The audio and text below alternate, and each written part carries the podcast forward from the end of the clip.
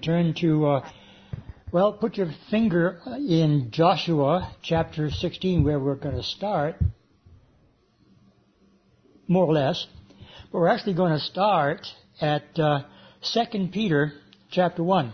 I just want to read a couple of verses out of 2 Peter chapter 1.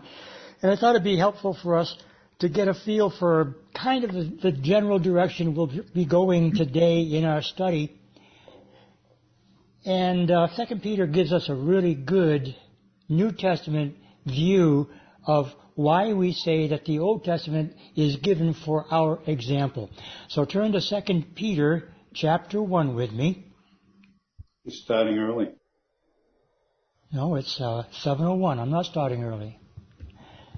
Starting Second Peter chapter one, verse two. We're going to read just the first of three verses here where chapter 1, chapter 1 verse 2 says, Grace and peace be multiplied to you in the knowledge of God and of Jesus our Lord, as His divine power has given to us all things that pertain to life and godliness through the knowledge of Him who called us by glory and virtue, by which have been given to us exceedingly great and precious promises I underline that portion right there. Exceedingly great and precious promises that through these you may be partakers of the divine nature, having escaped the corruption that is in the world through lust. Now the reason I bring this up to us tonight in this section that we'll be looking at in the book of Joshua, it is a continuation of the dividing of the land. But I want to make sure that we're all on the same page with what this passage in Joshua really means to us as we go through it together. Now we're going to skip a lot like we did last time, um, but we're going to get some of the various portions out of this section in Joshua that I think will be beneficial to us.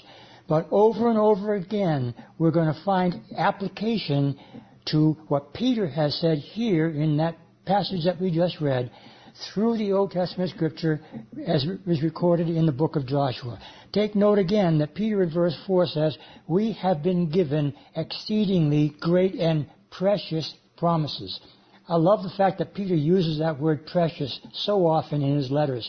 And it's very true that the Word of God should be, indeed, very precious indeed to us. And that is what Peter is saying here. These precious promises that he's given throughout his Word we take and apply. And if we don't take them, then we don't receive them. It's as simple as that. The promises are made, but they have to be appropriated by each individual believer in Jesus Christ. And when we do, He is faithful to give those promises that He has given to all by His grace through faith. We're partakers then of the divine nature when we take part in what is being given to us by partaking of those promises. And we have then escaped the corruption that is in the world. That's the advantage that we as believers have. There is a great deal of corruption in the world, and that corruption can come into the church very subtly, and oftentimes, before we realize it, we fall into situations that lead to sin. And other times we do it deliberately. But whatever the case, we know that we still have this privilege as believers in Jesus Christ to take full advantage of what Peter gives us in that passage that we've just read.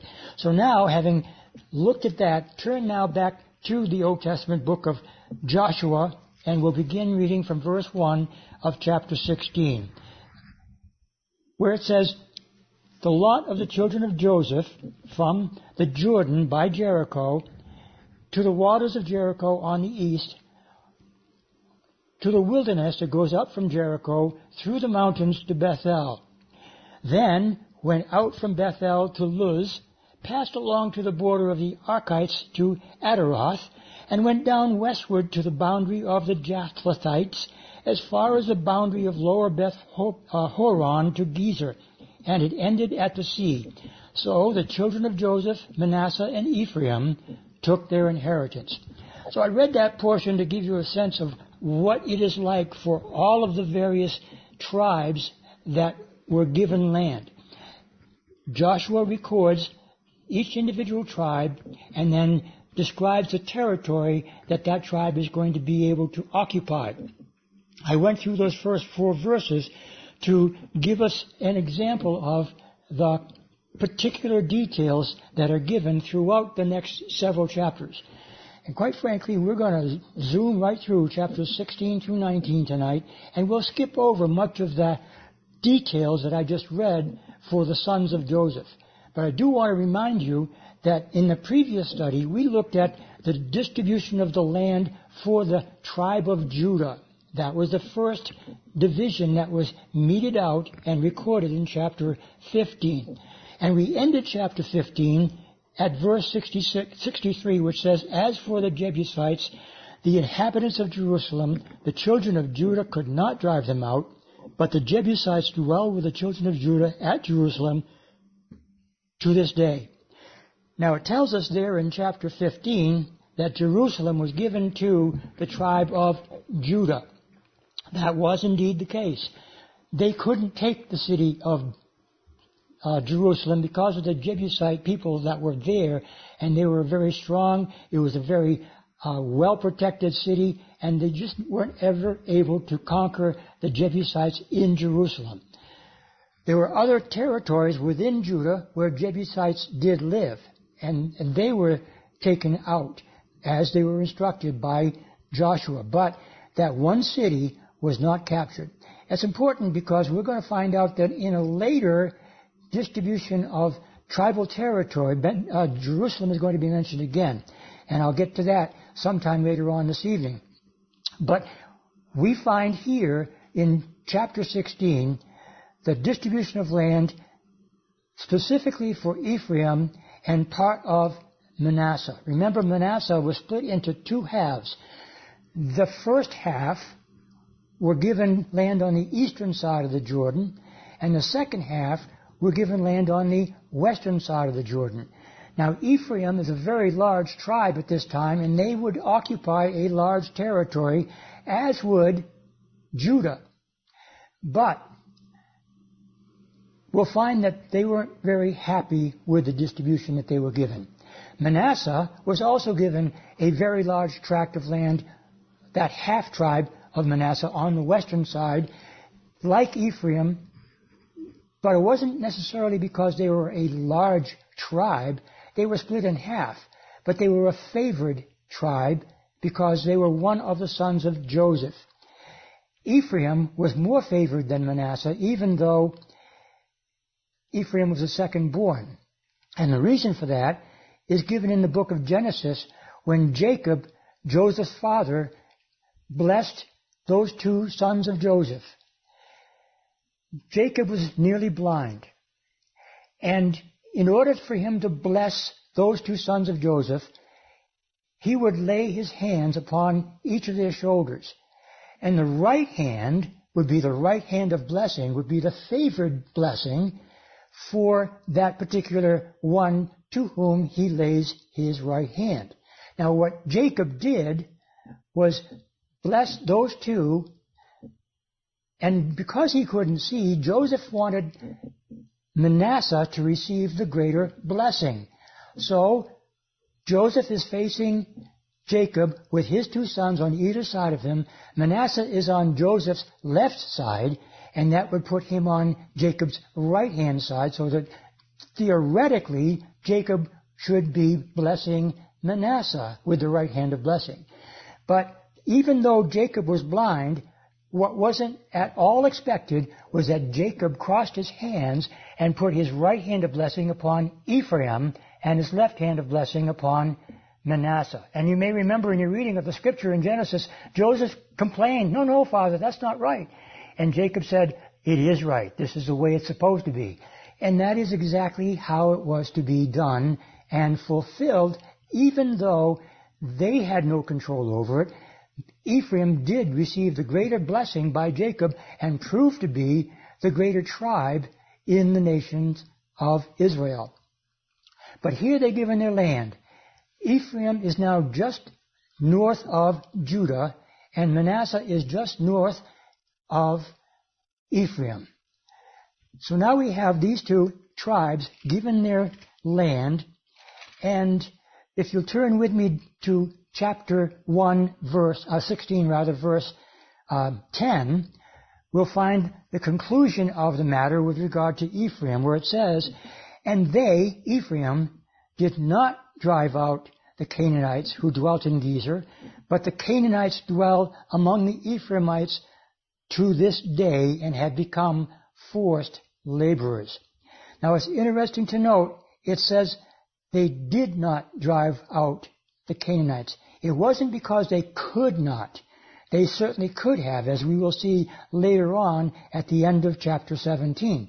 But they chose not to. Instead, they deliberately disobeyed the command of God to wipe out the Canaanites in the land and instead made them forced laborers.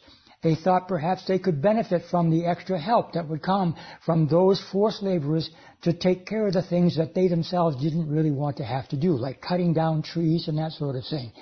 That plays into the picture that we'll read about later on in chapter 17. But in chapter 17, we move now at the beginning of the chapter to the fulfillment of a promise that Moses had made to certain individuals back when they were in the wilderness having to do with the eastern side tribe of Manasseh. It tells us in verse 1 of chapter 17, there was also a lot for the tribe of Manasseh, for he was the firstborn of Joseph, namely for Machir, the firstborn of Manasseh, the father of Gilead, because he was a man of war. Therefore, he was given Gilead and Bashan. That's on the eastern side of the Jordan. So that's the half tribe that is being referred to here that settled outside of the land of Canaan on the eastern side of the Jordan River. Verse 2 says, And there was a lot for the rest of the children of Manasseh according to their families. For the children of Abiezer, the children of Helek, the children of Asriel, the children of Shechem, the children of Hepher, and the children of Shemida. These were the male children of Manasseh the son of Joseph according to their families. But Zelophehad, the son of Hepher, the son of Gilead, the son of Machir, the son of Manasseh, had no sons, but only daughters. And these are the names of his daughters. Mahlah, Noah, Hoglah, Milcah, and Tiraz, or Tirzah. And they came near before Eleazar the priest, before Joshua the son of Nun, and before the rulers, saying, The Lord commanded Moses to give us an inheritance among our brothers. Therefore, according to the commandments of the Lord, he gave them an inheritance among their father's brothers, just as God had commanded through Moses. Now we find that particular event referred to in the book of Numbers in chapter 27, where Moses does indeed meet with these daughters of this descendant of Manasseh, and because he had no sons, his five daughters came to Moses and asked Moses for an exception to the rule. And the rule was the land would be passed on from father to son. But this man had no sons. And so they were fearful that when their father died, his land would not be passed on properly to the next generation.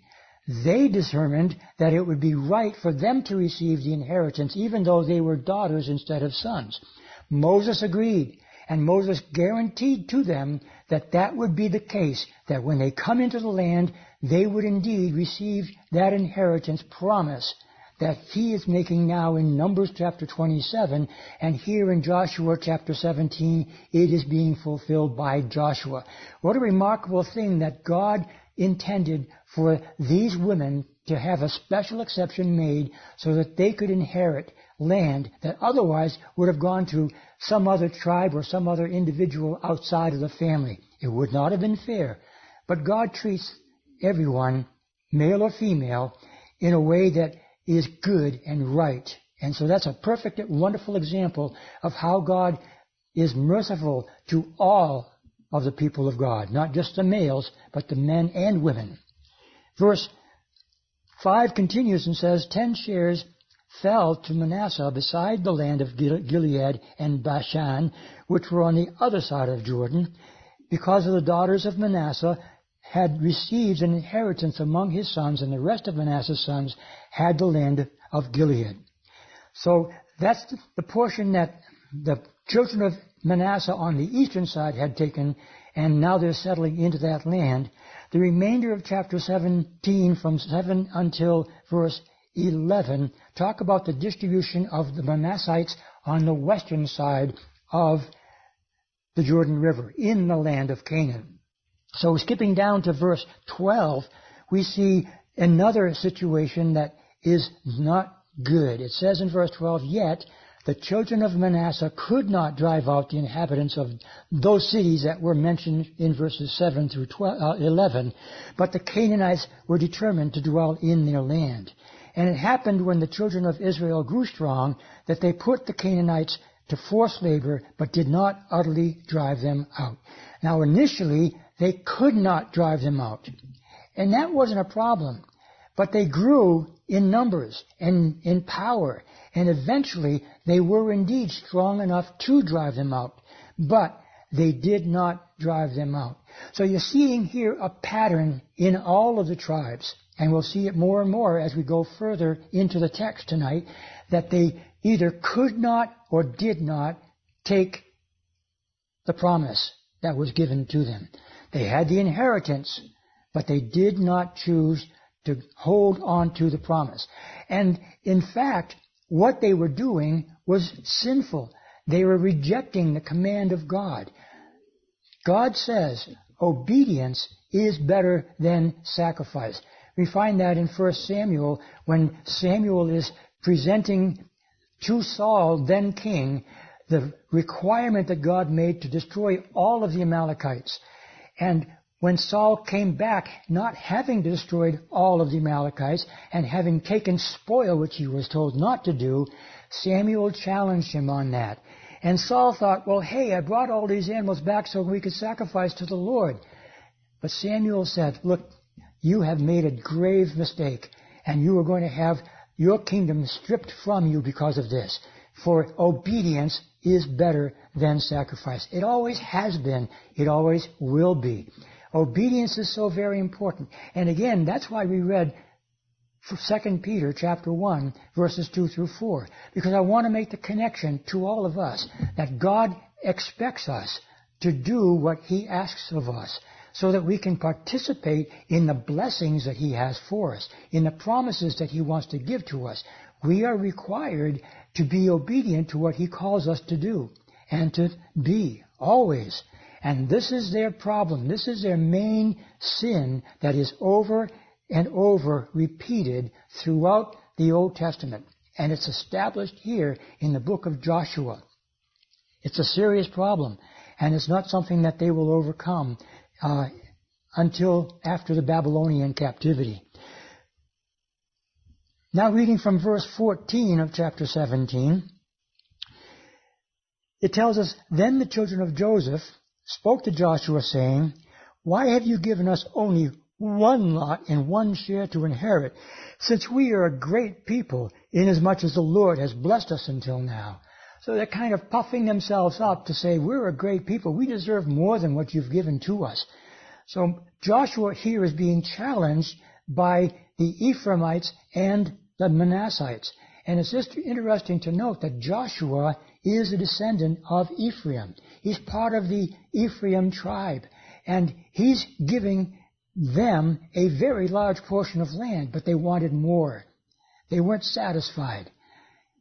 Telling me that there is a very, very important concept in this portion of scripture that we need to take very careful note of. We should be more than satisfied with what God gives to us. He gives us always enough. It may not seem like it's fair, but He gives us always enough for each one of us. Whatever the gift may be, whatever the, the thing is that God chooses to give, we should receive it gladly. We should receive it wholeheartedly and accept it as that which is our lot. And no more, no less. Why should we think we're more deserving of anything? None of us are deserving of even the smallest amount of love or gifts from God. And yet He pours it out in spite of that. Well, verse 15 continues and gives Joshua's answer. It says, So Joshua answered them, If you are a great people, then go up to the forest country and clear a place for yourself there in the land of the Perizzites and the giants, since the mountains of Ephraim are too confined for you. So he's saying there's plenty of land. All you've got to do is work for it. Well, that didn't settle in their minds very well. It says, but the children of Joseph said, the mountain country is not enough for us. And all the Canaanites who dwell in the land of the valley from Uh, they have chariots of iron, both those who are of Bethshean and its towns and those who are of the valley of Jezreel. It's not fair, Joshua. You're putting us at jeopardy. They're too strong for us. They had just gotten done saying, we are a mighty people. We are a strong and great people.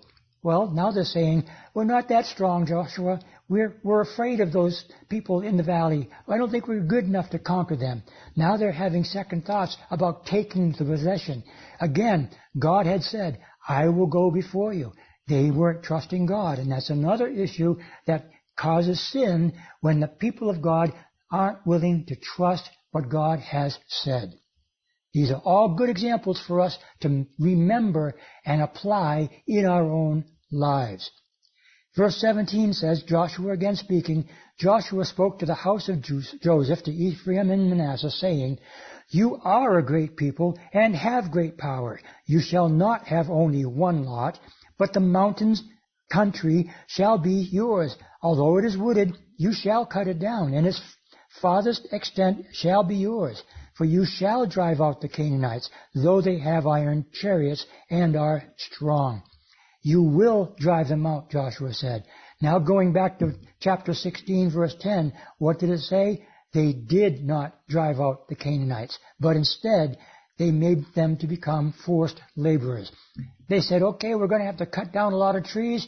We need the help of the Canaanites who are living in the land. They'll do the work for us.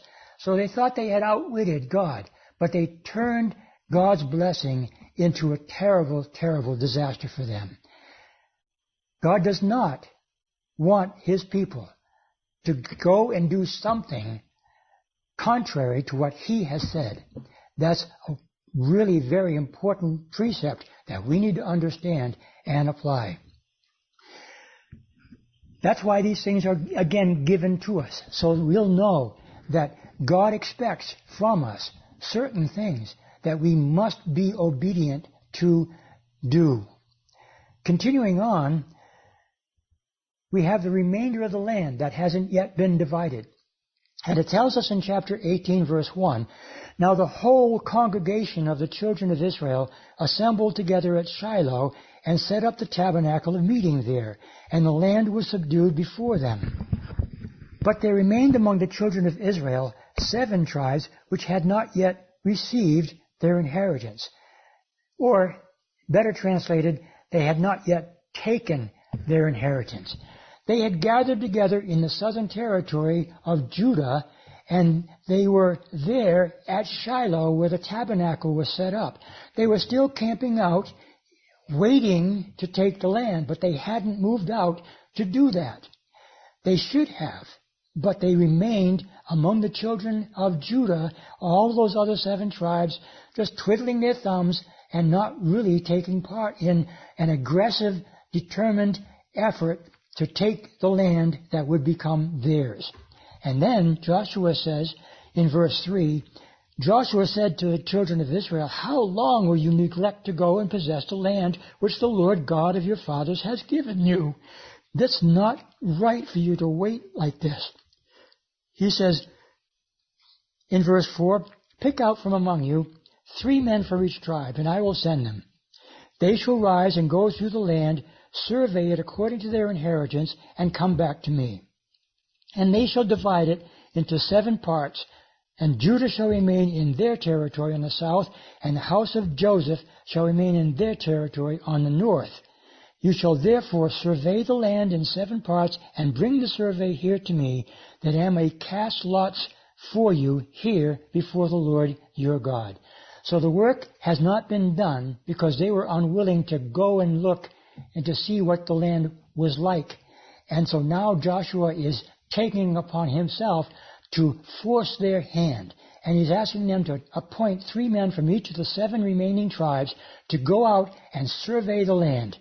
And they did a professional job, by the way, so they must have had some kind of surveying skill, perhaps that they learned uh, either in the wilderness or uh, were taught by those who had uh, come out of Egypt early on in their wilderness journey. But they were very good at surveying the land, as we will see. Verse 7 says, The Levites have no part among you, for the priesthood of the Lord is their inheritance.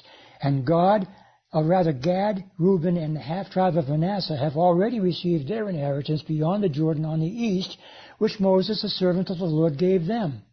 Then the men arose and to go away, and Joshua charged those who went to survey the land, saying, Go, walk through the land, survey it, and come back to me, that I may cast lots for you here before the Lord in Shiloh.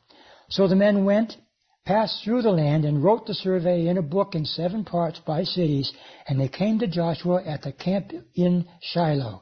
Then Joshua cast lots for them in Shiloh before the Lord, and there Joshua divided the land to the children of Israel according to their divisions. Now verse 7 through 10 we just read is a final determination of how the tribes remaining will be divided in the remaining territory. But in verse 7, take note of the fact that again the Levites are mentioned specifically as not inheriting any of the land because the priesthood of the Lord is their inheritance. And this is now the fourth time where the tribe of Levi are mentioned in that regard with the intent for the people of Israel to know that the Levites were set apart for a special task. They weren't given land, but they were given responsibility. They were given many great privileges and honors that God bestowed upon them. And they are a type of the church, as we mentioned last time. We are a royal priesthood. And we, like the Levites, have been given no land in this world. We're like Abraham. We're just passing through. We are nomads. We are not inheriting the land, we have a city whose builder and maker is God. And that's our possession. That is what we are looking forward to. That is what God has promised to us.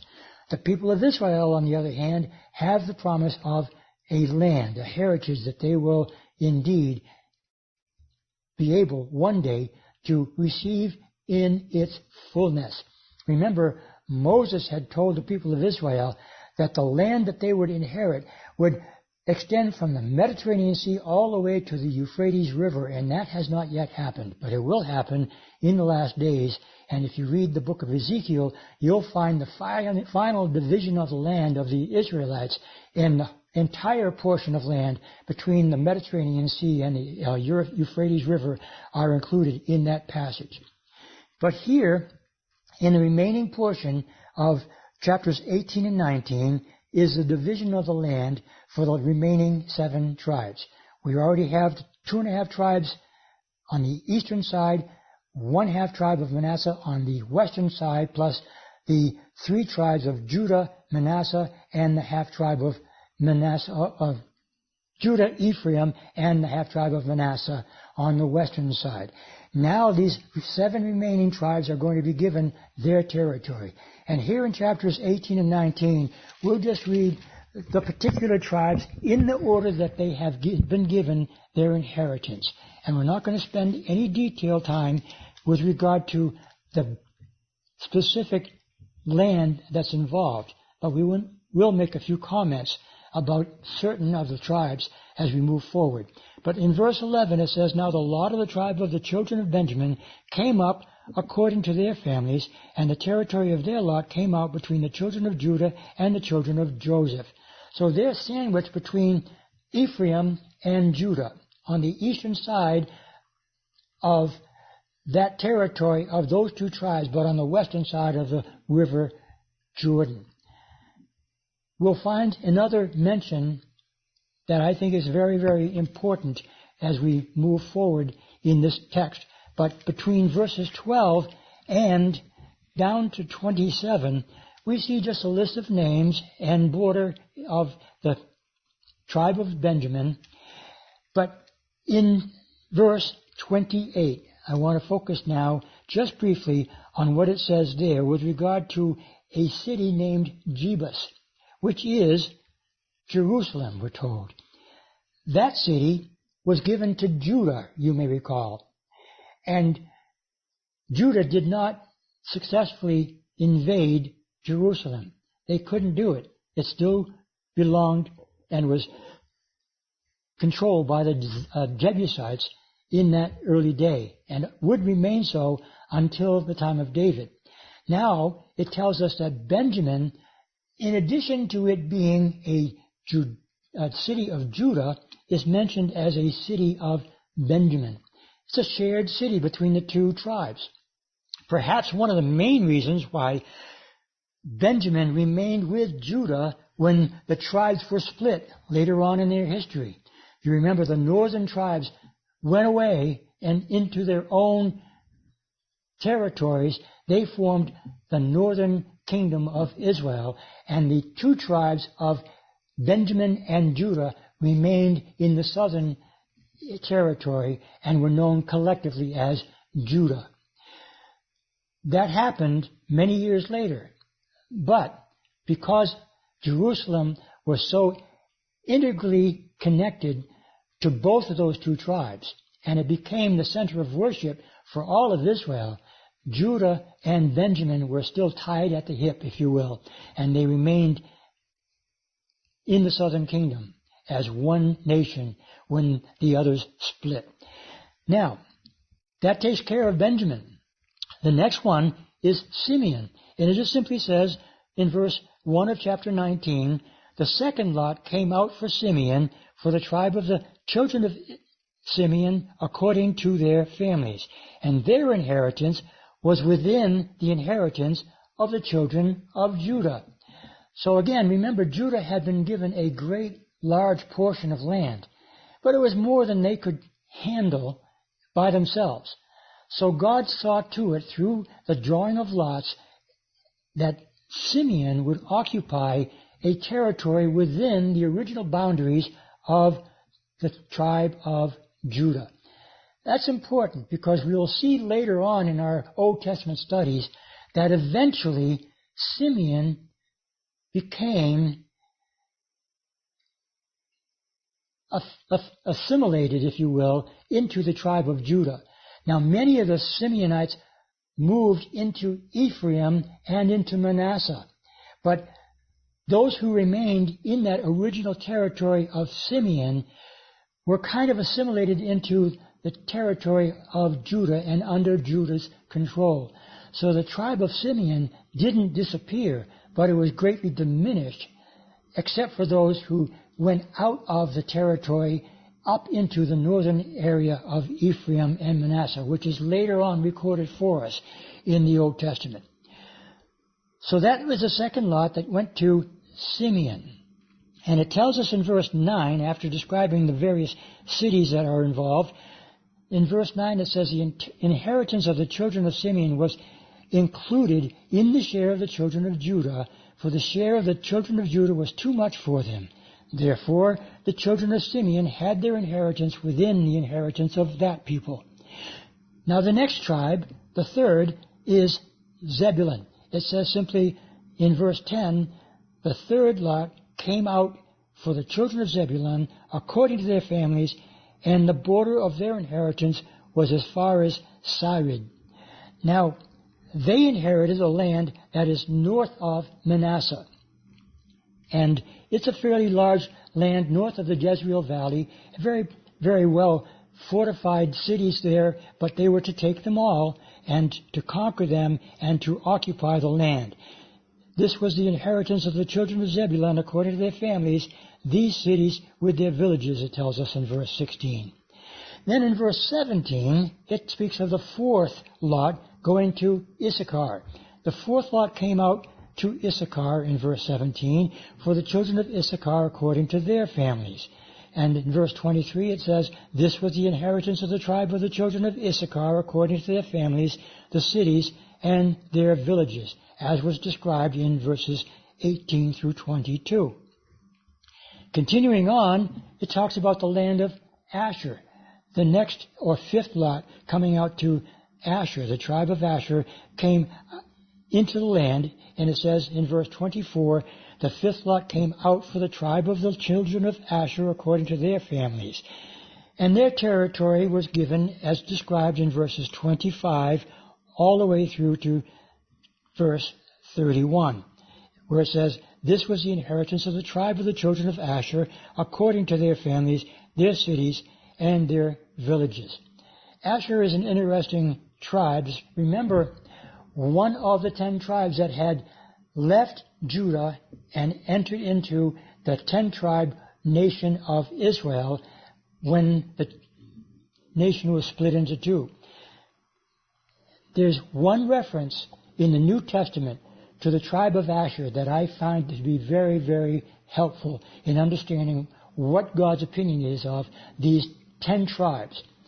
Because there are many who say that the ten tribes are lost tribes and that the church has replaced those ten tribes.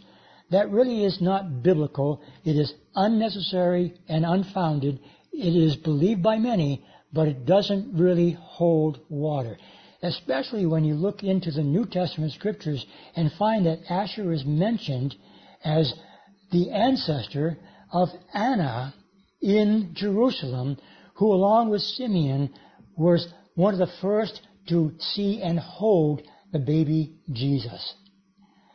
She was a descendant of Asher. And so the tribe of Asher was still in existence in Jesus' day. It wasn't lost. Well, just as an aside to some of the things that we're seeing here in this passage that we're reading, but the next one, the sixth lot, is recorded for us in verse 32, and that goes to Naphtali. It says in verse 32, the sixth lot came out to the children of Naphtali, for the children of Naphtali according to their families. At verses 33 till 38 describes the specifics of that territory given to them. And finally in verse 39 it gives a summary. This was the inheritance of the tribe of the children of Naphtali according to their families, the cities, and their villages. Now the last tribal allotment goes to the tribe of Dan. And it tells us in verse 40, the seventh lot came out for the tribe of the children of Dan according to their families. And again in verses 41 down through 46, it gives the territory of the tribe of Dan. And then in verse 47 it tells us this information about the tribe. And the border of the children of Dan went beyond these cities that are mentioned in those previous verses because the children of Dan went up to fight against Leshem and took it. And they struck it with the edge of the sword, took possession of it, and dwelt in it. They called Leshem Dan, after the name of Dan their father. Now, this passage, verse 47, is very, very important because the tribal inheritance of the tribe of Dan was west of the tribe of Judah in what is now the Gaza Strip. They should have taken the land of the Philistines, but they weren't happy with that. And a portion of that portion just outside of the land of the Philistines that was to the west of the land of Judah. It was a territory that they should have taken, but they weren't satisfied with it. And instead, they send men from their tribe all the way up to the northern part of the territory of Canaan.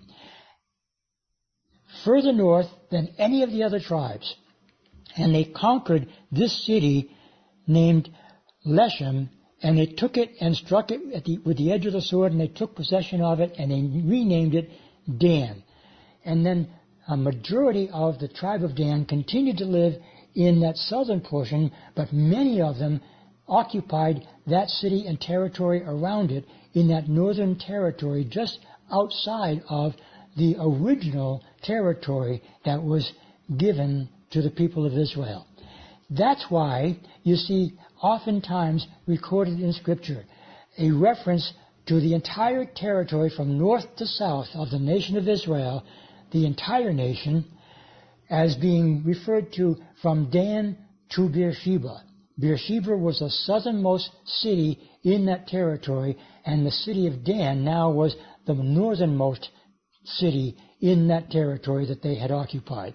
So from Dan to Beersheba, and that's why we have that phrase already throughout the Word of God, referring to the entirety of the nation of Israel.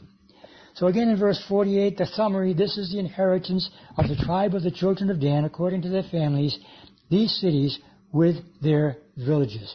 Now in a final inheritance, although all the tribes have been given their inheritance by lot, there's one final thing that needed to be done.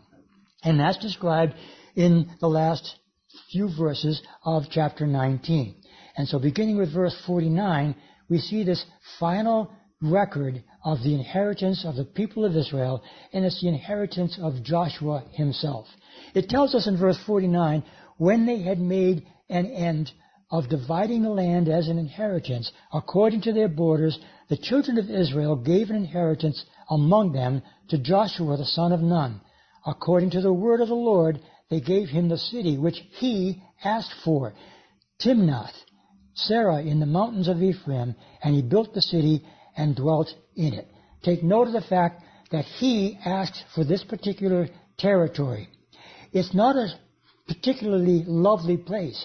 It's not the best of the land. In fact, one might consider the fact that since Ephraim was such a large area and the valley of Jezreel would have been so much more beautiful and plush and beneficial for Joshua, the leader of the people, to occupy a portion within that area of Ephraim. And again, he is a, an Ephraimite, so that would have been where he could have occupied, but he chose instead a lesser quality of territory for himself.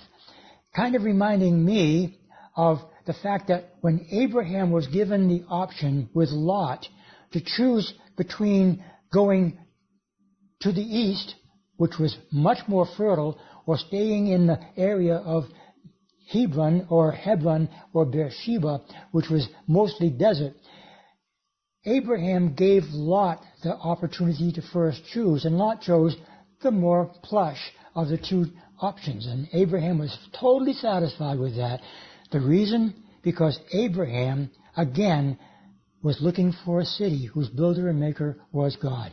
He wasn't attached to the land. Lot appeared to be and was indeed, and will, if you read through the text in the, in the Old Testament scripture referring to Lot, we'll find that he was indeed very attracted to that very plush area. Now, Abraham was a type of us, and so I believe is Joshua here. He wasn't wanting more than everybody else. He was fine with the least favorable gift from the people of Ephraim to give him a portion that he decided to take. So verse 51 continues by ending the chapter where it says, These were the inheritance which Eleazar the priest, Joshua the son of Nun, and the heads of the fathers of the tribes of the children of Israel divided as an inheritance by lot in Shiloh before the Lord at the door of the tabernacle of meeting. So they made an end of dividing the country. Now again, the city of Shiloh, or the territory of Shiloh, was the place where the Ark of the Covenant, the tabernacle, stood for many, many years. It did get moved a little bit from time to time. The Ark of the Covenant didn't always remain in Shiloh. But for the most part, that's where it was, and that's where they would come to worship during the time of the judges. And so now we're approaching the end of Joshua's life, and when he does expire, which will be recorded for us in the last chapters of this book, we'll find that the time of the judges will have begun. And that's where 1st and 2nd Samuel give us all of the details of that, as well as the book of Judges. It's a terrible time because the people were not obedient to God. He told them to destroy the Canaanites. They were an evil people that were under his judgment, but they would not do what he had commanded, just like Saul would not do what God had commanded. There's a cost for disobeying the commands of God. And oftentimes, it's because of sin that enters into our lives that we tend to deviate from what we know to be God's will for us. Just like the Ephraimites, we sometimes just choose not to. And that's wrong, but it does happen. Other times, like some of the other tribes, we believe we couldn't do it because the enemy is too great. Well, the enemy of our soul is indeed a very great enemy, but he's not to be feared. He has nothing on us because we're covered by the blood of Christ. We need to accept that. We need to acknowledge that. We need to believe that and trust that greater is He who is in us, the Holy Spirit, than He that is in the world. So we should never let doubt or fear cause us to stumble and not turn to do the things that God has called us to do because unbelief is also a sin. That's something that we need to remember. And it's here in the Word of God for us as we've looked together tonight. Let us be mindful of these things. Let us take very seriously the portion of Scripture that we read in 2 Peter tonight and apply it through the reading of the distribution of the land and the response of the people in these various passages that we've looked at. Because it's so very important for us to take these things seriously, especially now in these last days. We need to be faithful stewards of the mysteries of God. We need to be more than conquerors, overcomers. We need to be able to do God's will, and by His Spirit, we are enabled, but we need to trust Him to lead us every step of the way. And when we do, we will have the victory because the victory has already been won. We have that assurance. We have that promise. Let us hold to it in Jesus' name. Amen. God bless.